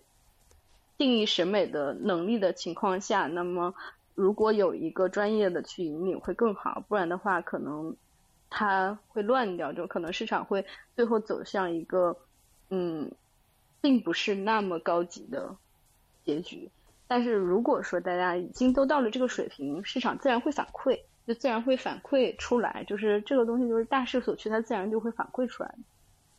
嗯。我是觉得，就就是我们之前不是就是也是我和晨晨姐学的本科的这个课嘛，就它其实是说说所谓的这个呃文化高级不高级，其实这个是本身就是人定义的，就是在英国它有这种什么 high brown low brown 这种这种说法，其实本质就是人定义的。嗯，而且很多现在我们所定义的高雅文化，其实是过去是这种非常草根的这种文化，只是到了现在大家把它定义为高雅文化这种，所以我其实觉得说。嗯，嗯不太存在说，呃，某些人更懂这个行业，或者更懂大众审美是什么样的，然后去去企图，比如说影响大众审美。我其实觉得这个可能性其实非常的低。就是在我不知道，就是在英国现在我情况已经不是很了解了。就是在国内的话，就是抖音、快手的兴起，上面也不是所有人都开美颜，也不是所有人都开滤镜。然后最近好像有很火的一个什么。嗯，姓张的一个小伙吧，就他每天直播自己在农村的生活，然后获得了什么一千三百万的粉丝，然后几十条的这个抖音或者是短视频。就是我是其实是觉得说，嗯，就是大众是有自己的审美的，当然他们的审美你很难去和精英阶层的人去相比，就是他们可能不觉得说那样子的东西是好的，但是那样子的东西他们就是喜欢，其实也是很难去呃所谓的去影响他们，让他们去接受呃。就是嗯，其他人所喜欢的东西被他们所接受，我觉得也是挺难的。所以我觉得其实，嗯，我觉得我可能更期待的看到的是所谓的就是百花齐放吧，就是丰富度的增加，就什么样的东西都有，就是呃阳春白雪也有，下里巴人也有，然后呃精致的也有，粗糙的也有，然后各方面都有，然后你你终究会看到眼前一亮，让你觉得很。很不一样的东西，然后但是当所有事情都被工业化，当我们都没有选择的时候，我觉得就是一个很可怕的东西了，因为你都没有见过其他的东西，那你就很难知道说世界上有其他的选项。所以我自己，嗯嗯，我不知道，我不知道，我我刚刚也在想，就晨晨姐说她为什么不追星的时候，我也在想说我为什么不追星。我觉得可能对我来讲，就是我可能会觉得说，嗯，太刻意，就是我觉得很多。这个世界上很真实的东西，其实其实也挺好的。然后这些太太刻意的东西，就是会让我觉得，嗯，我不知道自己在在追求什么吧。我可能会有这样子的感觉。是，你就属于我们说那个现，就是很现充的人，就是现实很充实的人。但是就是你去你去，我觉得其实我现实我也不是完全现充，就是我也对我也玩游戏啊。然后这方面，就我我其实。哎，可能这种我我可能只是在线上进行这种 consuming 的事情，然后不投入任何感情，然后每天白嫖，大概就是这种 方向。对，嗯，对，就是我我我我是 嗯，我能理解你说的意思，就肯定是百花齐放，肯定是好的，但是嗯，就是有没有那么多资源去供百花齐放？就是到最后还是你看到的还是曝光率相对高的这些。就是说，你回到，嗯，现在到这个时代了，就是每个作为公司来说，比如说我们做自己自己公司，如果是非行业内的做 marketing 什么，就像我说，流量明星它产生可能是一个必然，就是说你跟。那些都没关系。那我们做公司来说，最简单。那我怎么去看这个 KPI 呢？那我只能看数据啊。那那我是看数据，就必然会造成这个结果，对吧？就是它它它是一个嗯必然的趋势。你说这个时候如果有一个一线红明星和一个十八线连听过名字都没听过的，你你会选择谁呢？就像这个事情以前也发生，比如说四大天王火的时候，他们也接最多的代言或者怎么样。那有没有比他们更？能唱、更能跳、更能演的人呢，也是有的。那他们也是接到了最多资源，就这个东西势必会出现。就是说，只是说头部化集中，对，对，是是是你感觉到的，还是不感觉到？就比如说市场上有没有比 iPhone、华为什么更好的手机，肯定是有的。但是只是说，你你你会不会愿意去尝试它，这是另外一个故事。但是作为作为经纪公司来说，那它肯定是。走一个能一直走得通的路，然后把它做成一个一直能走下去的路，对他们来说是经济利益最大化的一种方式吧。然后，嗯，我也希望说有一天能够达到说，哎呀，百花齐放，每个人都能找到自己喜欢的类型，然后你还可以在这过程中看到很多不一样的人，什么像比如说我是。非常讨厌，就是说各种，呃，微博也好，或者是各种各种平台也好，跟我给我推荐，呃，他认为我感兴趣的东西，就是我非常讨厌这个，嗯，因为他就是等于说把我的信息变得很狭窄，就是说他没有办法让我接触到。其他的信息，所以你你包括现在，即使说，比如说报纸也好，或者是新闻类的东西也好，呃，他们我觉得他们不能消亡的一个主因，也是因为，嗯，他们从某种程度上是没有。没有这个渠道 说去去窄化他们的消息的，就是说他们实际上是由这些编辑也好，或者是什么人也好，由他们去定义我们要去我们要去发发布什么东西。那这一点上来说，不就是行业里的核心人员去去去制作一个东西，然后我们是一个被动接受的过程嘛？所以我不认为被动接受一定认意味着就是变窄。就是只是说你是怎么去做这个产品是怎么去做出来，就是还是我我我是觉得嗯，如果我去我去接触我已知的东西，我一味按照我的审美来的话，那对我来说反倒有点无趣，明白我的意思吗？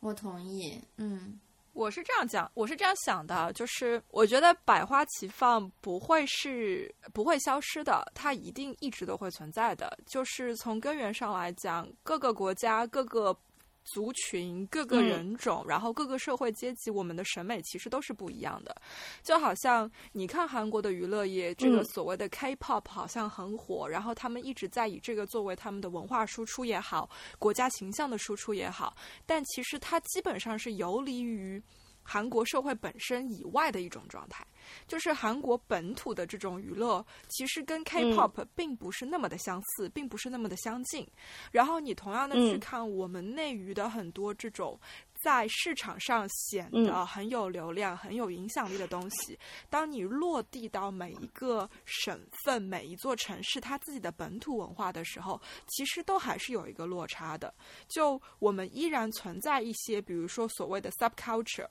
subgroup，其实百花百花百花齐放一直都存在。加上，加上你在你再讲回韩国的这些很火的团体的例子，在西方火的这些韩国团体和在亚洲火的这些韩国团体几乎是不一样的。就是各个国家各个地方的审美其实并没有 standardize 到统一化到那么严重，而且我也不相信它是 S M 一家公司就能够去做多么统一的这种。高质量不是说高质量，就是多么统一的这种标准化，我觉得是做不到的。反而是这些差异，反而其实亚文化的这些带来的这些差异，反而是巩固了我们不可能有一种单一的审美出现的这种原因。而且反而是现在的这些团体的流行，不管是 S M 想要尝试的这种团体品牌不倒，艺人不停的换，还是说就是以艺人每一个人独特的这些吸引力或者是卖点去吸引粉丝？不管是哪一种模式，你看他试图想要 address，就是想要。达到的目标依然是尽可能多的塑造各种各样的形象，来满足不同粉丝群体的这种需求。就好像小呃不，艾斯会说，因为学妹，因为师妹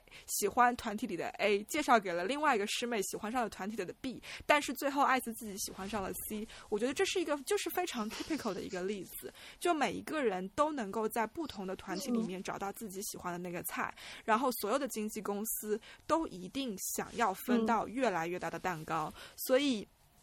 不管他们的盈利模式是什么样子，资本的游戏怎么样去玩，但是从执行的层面上来说，他们一定是要往多样性那个方向去发展的。没有没有谁会愿意把自己的公司的路越走越窄的，这个我觉得不会是一个问题。然后你再去追溯文化上面的那个方面，就是欧洲这么传统、这么保守的这种。根深蒂固的，你知道那种万年不变的这种情节，对于现代化、对于流行潮流的冲击跟影响，我我不认为会很快的消亡。现在的欧洲依然有那么多的人喜欢古典的东西，不知道爱马仕是什么，然后过着返璞归真的生活，对吧？还有很多人会想要说能够去现代化，家里面回归到六十年代、七十年代，甚至更古早的样子。我觉得这种精神其实会一直存存留下去。所以你从大的环境来讲，就像梁爽讲的，你你如果没有那个多样性的存在，你能够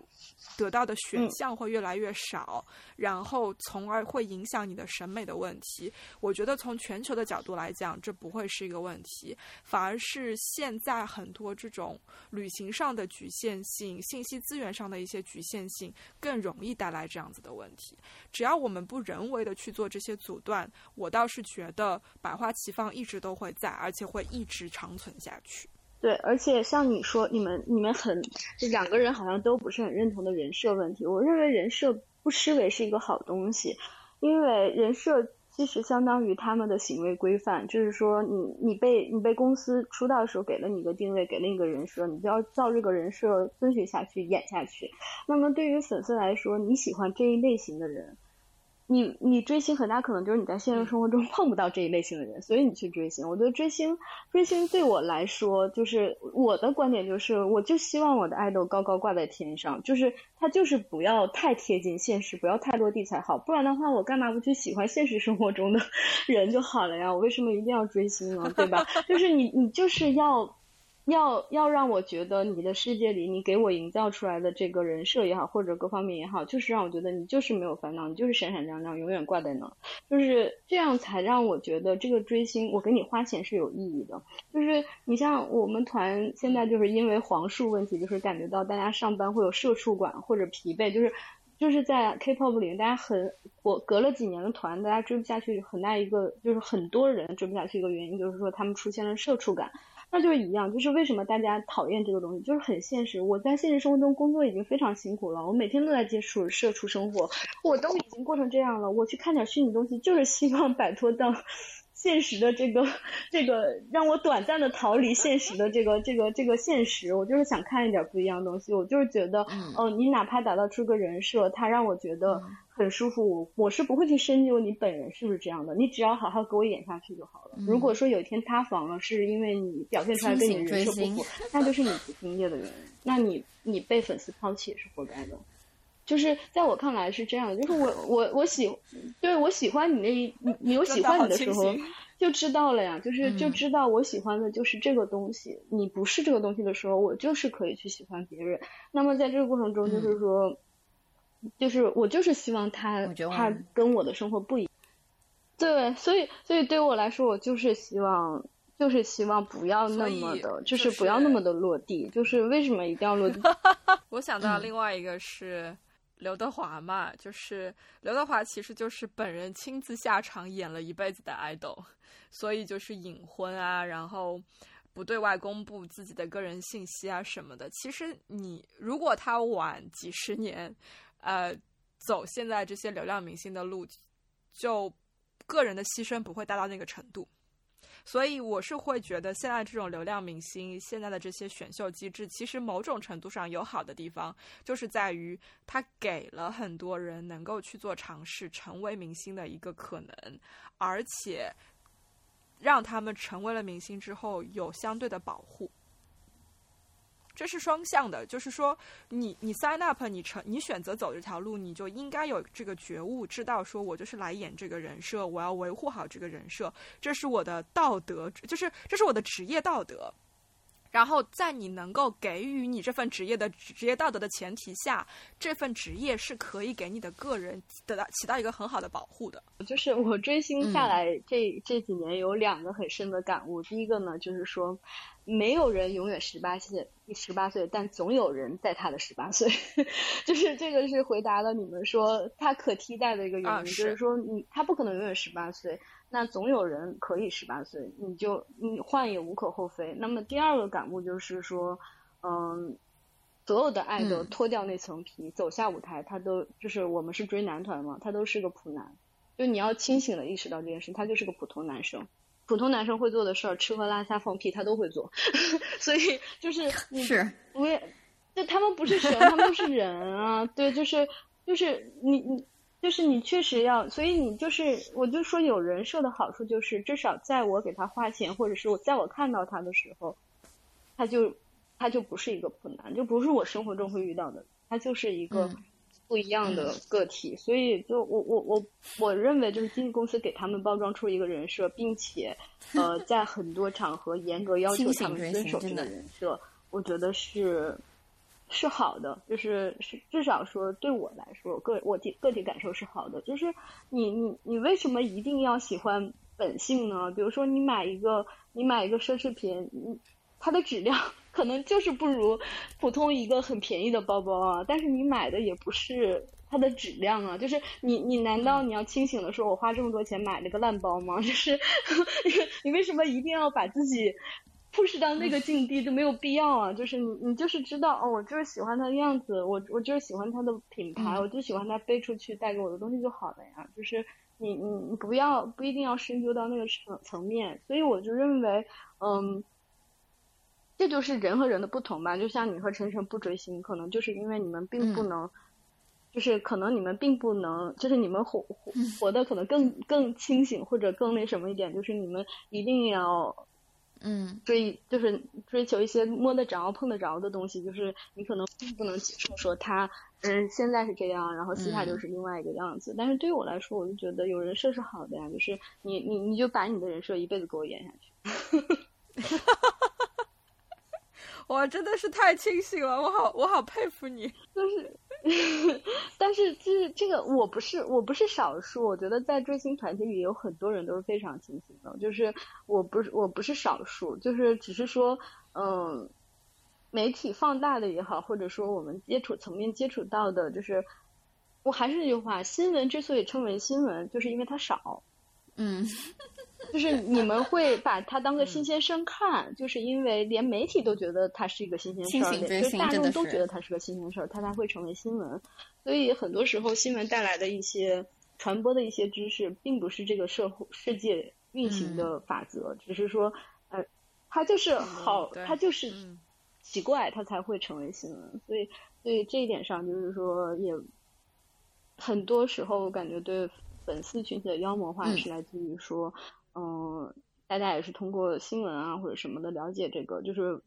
不了解这个的人可能真的很不了解，然后也很少接触这里面的人，也不知道它里面是个什么样的运行模式啊或者怎么样，所以会通过新闻去了解的，那一定都是一些至少在粉丝圈里都是很少发生的事情，所以这一点上就是，但是我自己也不认同，就是比如说啊，这个东西比较敏感，但比如说我们追星的认识的小朋友们里面有很多还在读书的。然后，嗯，首先读书你经济是不独立的，你在这个期间花钱，我觉得父母已经是对你非常仁慈了。然后，然后你你花着这些钱的同时，你还不学习 这个东西，这个东西在我的价值观是认可不了的。就是会有那种小朋友高中，然后这边激烈讨论着追星，那边说，哎呀，我最近考试三个成绩加在一起不到一百，就是真的很让我让我很崩溃，就是也让我就是跟我至少跟我玩的比较紧密的几个追星的朋友也都很崩溃，我们也是非常不认同这种行为，因为因为就是嗯，就是对于我们来说，追星更像是生活之外，就是普正常生活运行之外的一个甜头。就是你怎么会把它当主餐吃？就是就是你你怎么你怎么能够你你就是你在这个期间，我觉得是要找到一个平衡的，就是。我至少，如果我是他们家长的话，或者我作为第三方的话，我是他们家长生气，我是完全能理解的。我不能理解的是，他们有什么可生气的点？就是你都打分打成这样了，你家长还给你钱追星，你还在这不满足，你你你到底想要干嘛？就是我会有这种感觉，你知道吗？就是而且就对我来说，你还有空看物料去学习吧，孩子。就是那三个加在一起才一百分，你还有时间在这看物料呀？快去多背几个单词，多多多多去。几 背几个数学公式吧，就是会有这种感觉。就是我我认为追星上就是怎么来说呢？嗯，还是要保有自己，就是不能影响自己的生活嘛。就是这个是个底线。就是说，它可以带给你很多快乐，你可以在这个快乐中获得很多。就是比如说，生活之外，就是常规生活之外，有很多东西你可以用它去取代，但是你不能影响到你的主主营业务也好啊，主主要。组织也好，或者是你的学生生活什么的，我觉得尽量还是不要去影响。嗯，这个其实不是一个新话题，就是在非流量时代，就是你想我们小的时候有追星族这种名词产生的时代，青少年其实一直都是一个。重中之重，就每一个青少年好像都很疯。我结合我自己的例子，我觉得我青少年的时候，我爸对于我喜欢哪个明星这件事情是特别特别紧张的，他可反感了，特别怕我因为这样耽误了学习啊什么的，就想去听个演唱会都要那种都要层层审批才可以的那种感觉，所以就。现在可怕的是，因为比如说，呃，智能手机的普及，你在学校里面别的同学都有手机的情况下，你没有，你就是个异类。然后再叠加上这种社交媒体的普及，然后再加上明星的流量化什么的，就是家长真的是会觉得一层一层有很多很多的诱惑，你要怎么样去防？你要怎么样去管？特别特别难。这是个新话题，就。嗯，是的，就是比如说，即使到了我们这个年纪，就是之前我我我我我男朋友家里来的时候，就有有就是他爸妈有跟我说，你能不能管着他玩游戏？我当时就说，我说我说下了班回家了，就大家已经工作八个小时，没有人会去学习，而且他学习，我们这个年龄还能学什么呢？就是说 我们在学能学什么？就是嗯，就是就是我说他愿意玩游戏，他愿意休息，就就让他去休息啊，他工作之余就是应该放松。就是我认为，就是在你本职工作做好的情况下，你干什么都是合理的。就是这点上，我觉得爸妈也不一定说啊，就是谈虎色变，追星就一定怎么样。就是追星可能跟他嗯踢足球、嗯打篮球，或者是出去跟朋友一起出去玩儿、跳皮筋儿什么的，没有太大差别，就只是给他带来一个快乐或者欢愉的方式。但是，确实是我觉得。不能本末倒倒置。对，不能本末倒置，而且而且花钱这个东西也是一样的，就是说你给自己设定一个消费线，就是说你你你你你要每就是每年你给自己零花钱是多少，那么超过这个线就不要去越它，就是你不要去越界，就是说，嗯，我个人的性格是非常讨厌失去掌控的东西，所以我就认为你在任何情况下，不管你做什么追星好，或做其他都好，你要你要是在你的可控范围内会比较好。然后，至于父母要怎么去跟孩子沟通，我觉得，嗯，我们都经历过青春期嘛。那么追星的大部分粉丝团体还是比较年轻的，嗯，我觉得更多是你要用他的语言去跟他沟通吧。就是你至少，我觉得像你们做这期节目就很好，至少你要先去了解他们在干什么，然后你才能站在这个立场上去跟他们沟通。不然的话，这个沟通就会变成一个很无效的沟通。然后，要不要方面的指责？对，要不要干预呢？我觉得肯定如果太过分的话，肯定是要干预的。我们出现过什么情况？就是追星的一个小孩儿，他呃，因为不会不是可以出各种周边嘛，然后他自己就是组织做周边，然后骗了钱之后，拿着这个钱去追星，然后最后所有人追究他出不了货嘛，然后大家追究的时候去报案，然后发现他他的连接的这些账户什么的都是借的，然后找到他的父母，他才可能才十三岁，然后就是他完全没有这个。管控能力或者怎么样的，所以导致他父母家他家境也不是很好，然后他父母就也很郁闷，就是这个真实发生在我们粉丝圈里的事儿。嗯，这种情况也是有的，但是就像我说的，新闻之所以是新闻，我追星追了这么多年了，可能这种事情也就两三次吧，就是也不是一个非常普遍常见的情况。然后就这一点上，我觉得。就是大家都父母来说其实是挺难的，但是我觉得首先父母要明白，他不在这个事情上花费时间，他还会在别的事情上花花花费时间，不能完全制止他的娱乐活动，这一点上孩子从心理上是接受不了的。那么其次呢，就是说，嗯，至于他，嗯，我觉得你可以用他的语言去跟他交流，就是。比如说，你可以引导他，就比如说有的人追星，他就看个热闹，花个钱。那么你可以促进他说，你可以把它转化成，哎，你这么喜欢韩国明星，要不要去学个韩语啊什么的？用这种方式跟他交流，可能会促进他对学习的热情，或者是产生其他的技能什么的。就是我觉得这一点上，就是嗯，给各位家长的一个建议吧。就是因为我本身也不是很认同说，因为追星。影响学习或者影响生活的行为，但是确实是你沟通交流上是要有技巧的。如果你完全不懂这个上去啊，你那是什么破玩意儿什么的这种，因为我到这个年龄我都还遇到这种事儿，你知道吗？我走的那一天，我坐上飞机的前一天，我妈就说你那些破烂你要不收，我就全给你扔了，就我所有的周边。然后就是即使就是即使是我这个年龄经济独立了，还是会遇到这个就是遇到家人的不理解或者怎么样，就是说呃，包括晨晨也知道，像身边的朋友什么，可能也是有的时候开玩笑什么会说一些。就是就是可能比如说，唉，不表对我的追星行为表示不理解或者诋毁，我觉得，嗯，这一点上就是说，如果你是这样沟通的话，那首先对于我来说，我肯定内心里是不认同的，对吧？我就觉得你都不知道我在干什么，就去批评我的行为的话，这个是。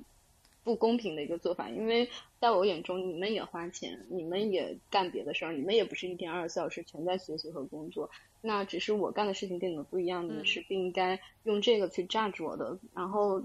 所以其他的就是，我是觉得，嗯，这一点上就是说，我还是希望，就是大家在质疑一个事情之前，至少了了解它，就是你不要什么都不了解你就去批评。这个是很不理智的一个做法吧？嗯，不说不理智了，其实也是很不礼貌的一种做法。对，而且我觉得我今天我们今天跟艾斯聊下来，就是聊到了一个极其理性而且非常清醒的追星少女。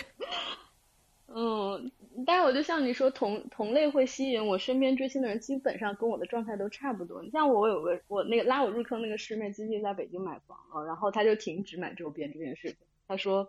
当我发现我要花。就是当我发现每平米北京的均价之后，我就觉得我腾出一平米放周边，都是很浪费的行为。就是他不是觉得他不是觉得周边这个东西本身贵，他是觉得我们家要拿出一平米去放这个东西很心疼，你知道吗？就是其实我身边追星的人都还蛮理性的，而且都是都是有自己生活的人什么的，也都就是工作什么也都挺好的。所以嗯，就是什么人都可以追星吧，就不只是说。一些，比如说学生或者相对来说我们觉得没有经济能力或者行为的人追星，那么有有钱的人也会追星啊什么的。像那种包包楼做应援的大姐，我就觉得那怎么了呢？人家这个年龄就把人家，我以前也是不能理解的，现在也都想明白了。他他不在这儿花钱，他也在别地方花钱，在别地方花钱的时候，我们也不见得能理解他，就不如让他开心啊。嗯。千金难买我开心。对啊，千金难买我高兴。